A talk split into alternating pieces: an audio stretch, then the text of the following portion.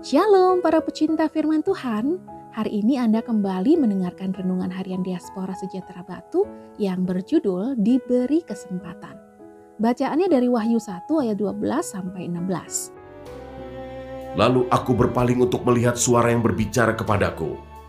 Dan setelah aku berpaling, tampaklah kepadaku tujuh kaki dian dari emas, dan di tengah-tengah kaki dian itu ada seorang serupa anak manusia berpakaian jubah yang panjangnya sampai di kaki, dan dadanya berlilitkan ikat pinggang dari emas.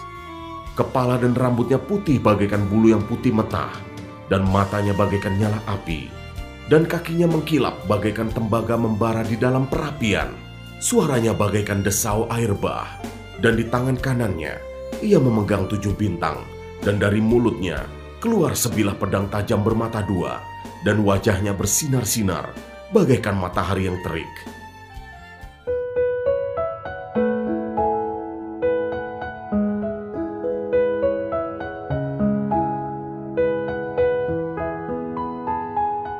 Lalu aku berpaling untuk melihat suara yang berbicara kepadaku. Dan setelah aku berpaling, tampaklah kepadaku tujuh kaki dian dari emas. Wahyu 1 ayat 12. Pendengar terkasih, Peristiwa teofani Allah paling sering terjadi di zaman Perjanjian Lama. Teofani Allah adalah cara Allah menampakkan diri kepada umatnya, dan bangsa Israel adalah umat yang paling sering melihat teofani Allah dalam bentuk tiang awan, tiang api, guru, dan juga suara.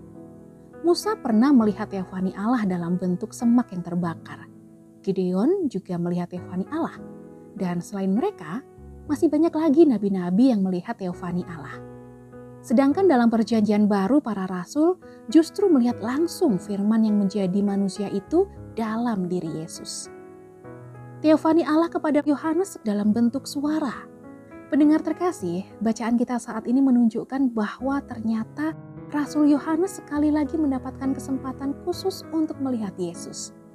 Namun kesempatan yang Allah berikan kepada Yohanes ini tidak didapatkan oleh rasul lainnya karena Allah sedang beracara dengan rasul Yohanes saja dengan maksud untuk memberitahukan kepada anak-anak Tuhan mengenai peristiwa-peristiwa yang akan terjadi di masa mendatang.